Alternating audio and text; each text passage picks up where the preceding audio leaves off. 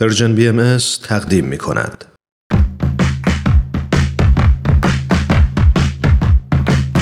نقطه سرخط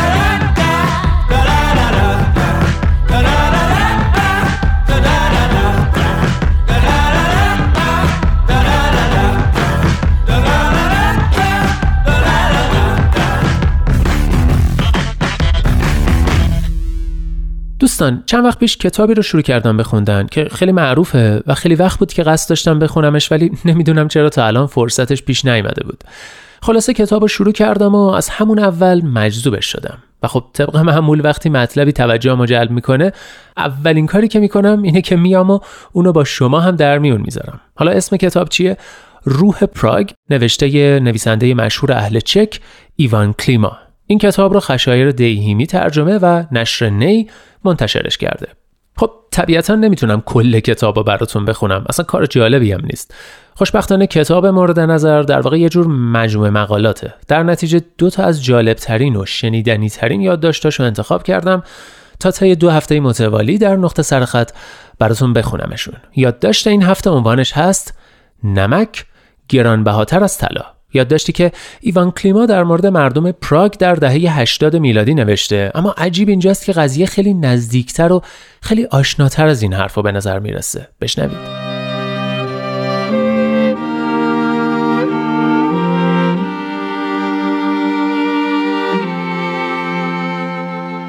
مثل یک آنفولانزایی که در بهار می آید و گریبان همه را می گیرد مردم به مغازه ها هجوم برده بودند و هر ادویه‌ای گیرشان می آمد حتی نمک را می خریدند. درست همان کاری که پیشتر با کاکائو کرده بودند.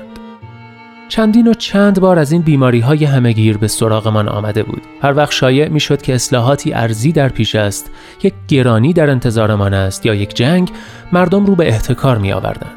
احتکار یک معنای خاص سیاسی و اجتماعی دارد. مقامات از شهروندان می‌خواهند که دست به راهپیمایی کنترل شده در موافقت با دولتی که بر سر کار است بزنند و با شور و شوق شعارهایی در حمایت از سیاست دولت سر دهند. اما شهروندان با احتکار و هجوم به سمت کالاها به شکلی خودانگیخته بیاعتمادیشان را نسبت به دولتی که بر سر کار است نشان می‌دهند. در این موقعیت های استرابالود شهروندان تجربه چندین و چند سالشان را از نظام توزیع به نمایش می‌گذارند. تجربه به شهروندان آموخته است باید هر آنچه را که می توانند بخرند بخرند حتی چیزهایی را که فعلا احتیاجی به آنها ندارند.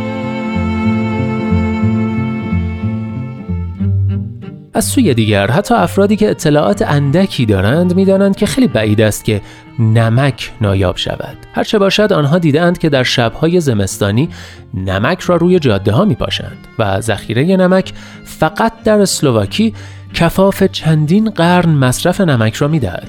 اگر از فلفل بخواهم بگویم ما طوری فلفل روی غذاهایمان می ریختیم که انگار در دوره ای زندگی می کنیم که گویی احتمال قحطی غذای بی فلفل بیش از احتمال قحطی خود فلفل است. بنابراین شهروندان این مواد را به این دلیل احتکار نمی کنند که مبادا این مواد قحط شوند بلکه به این دلیل آنها را احتکار می کنند که مبادا قیمت آنها بالا برود قیمت ادویه مثل هر چیز دیگری حتما می تواند بالا برود اما در این حال به تجربه دیده ایم که بنا به قاعده قیمت ها هیچ وقت بیش از دو برابر نمی شوند و با توجه به قیمت فعلی ادویه و نمک انگار صحبت از چند کرون بیشتر نیست علاوه بر این چنان که می‌دانیم نمک می‌تواند نم بکشد سفت شود و ادویه ها طعم و بویشان را از دست بدهند پس مردم پس از مدتی به ناگزیر اضافه آنها را دور میریزند و حتی اگر چنان از آنها نگهداری کنند که دو سه سال سالم بمانند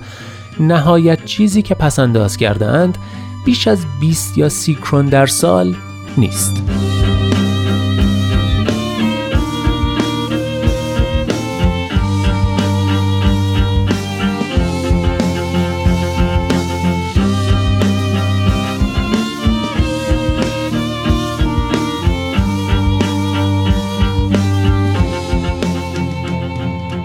آنچه مرا بیش از همه مجذوب این موقعیت می کند این است که مردمی که خانه ای ماشینی تلویزیونی ماشین لباسشویی و دیگر کالاهای نماد فراوانی و رفاه این عصر را دارند فاقد غروری هستند که آنها را از حد نمک و فلفل فراتر ببرند.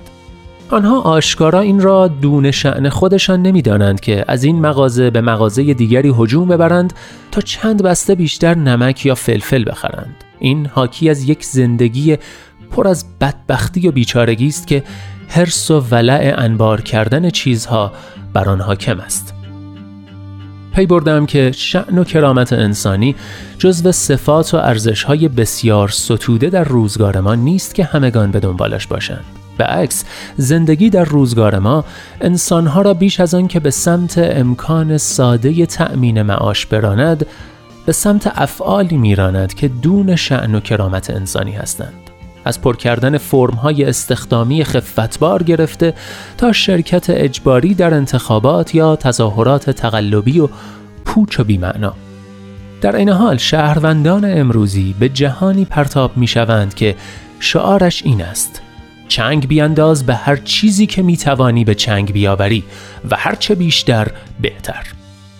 این شعاری است که روز به روز بیشتر می شود این جهانی است که روز به روز روابط و فساد و امتیازات غیرقانونی یا رانتها بیشتر بر آن حاکم می شود در این حال همه درها به فعالیت های انسانی برای این شهروندان بسته است. فعالیت هایی که می تواند برای شهروندان مدنیت و عزت نفس را در پی داشته باشد و همه انگیزه ها را در شهروندان برای برقرار کردن رابطه ای با فرهنگ زنده، اندیشه زنده از طریق شخصیتشان و آفرینندگیشان می‌کشد.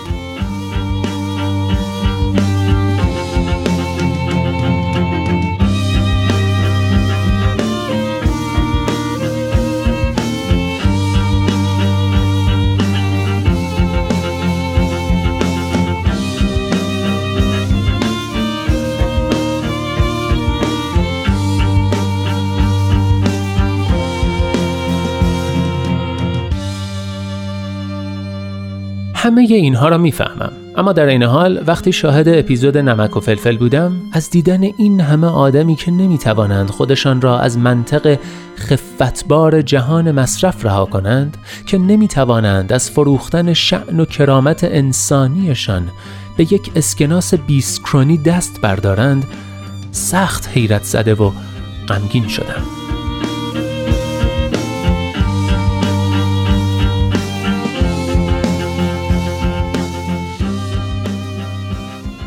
یک سوال بی اختیار از ذهن آدم می گذرد. این آدم هایی که از شعن و کرامت و ارزش های انسانیشان درگذشتهاند اگر یک بحران یا قحطی واقعی پیش بیاید چگونه رفتار خواهند کرد شاید آنهایی که مسئولیت اداره جامعه را از آن خود کردند همین سوال را از خودشان پرسیدند و بعد کم کم فهمیدند که این اپیزودها فقط مربوط به مسئله تأمین مایحتاج نیستند بلکه بسی فراتر از آن مربوط به مسئله ارزش هستند.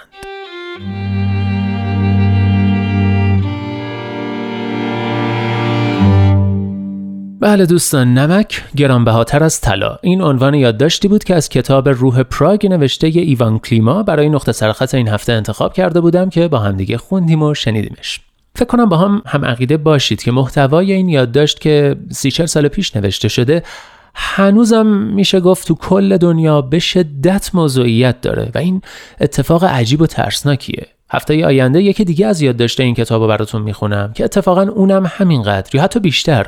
موضوعیت خودش رو حفظ کرده و شاید حتی بیشتر از زمان آقای نویسنده دغدغه این روزهای جهان باشه. پیشنهاد می‌کنم نقطه سرخط هفته آینده رو از دست ندید.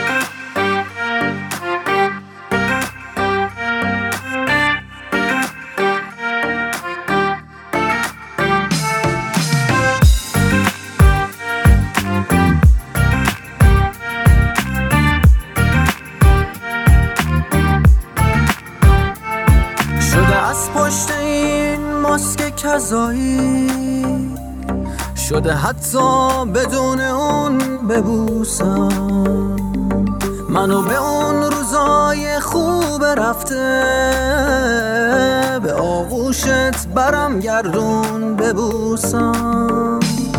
منو هر طور می‌تونی بغل کن. جدایی کم ندیده کل این شهر. بگو احساس تو تا فرصتی هست که بوی مرگ میده کل این شهر. منو هر طور می‌تونی بغل کن. پس منو هر طور می‌تونی بغل کن. منو هر طور می‌تونی بغل کن. پس منو هر طور می‌تونی بغل کن. تو پای تموم این روزامون. اگرچه خیلی غمگینه میمونم اگه با تو قراره تنها باشم یه عمری تو قرنطینه میمونم. جای خالی ما گوشه کافه.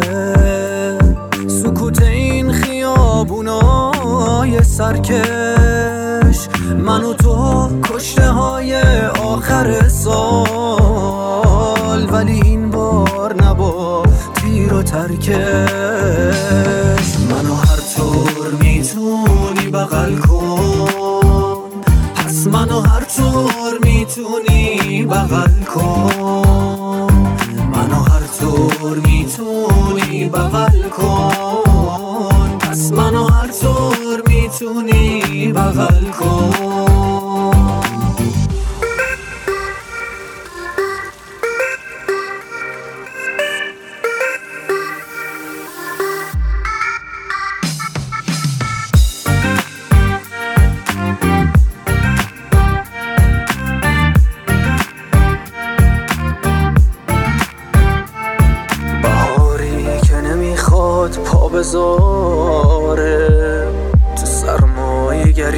گریبانگیر اسفن سکانس سوریه رقص پرستار.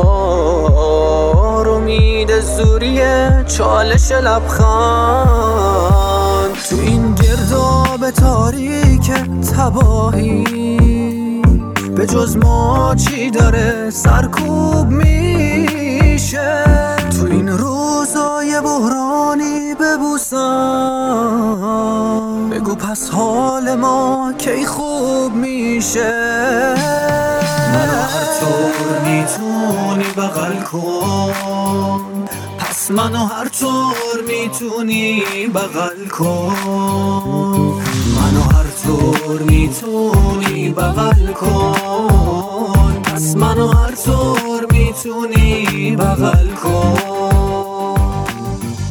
اینجا ایستگاه مهر و دوستی است. رادیو پیام دوست. ببوسم. این عنوان آهنگیه که با صدای احسان بهرامیان گوش کردیم. ترانه جالب و همچین بروز این آهنگ رو منصوره فرامرزی سروده آهنگش رو آرش آرت فروشان ساخته و اسحاق اسدبگی هم تنظیمش کرده.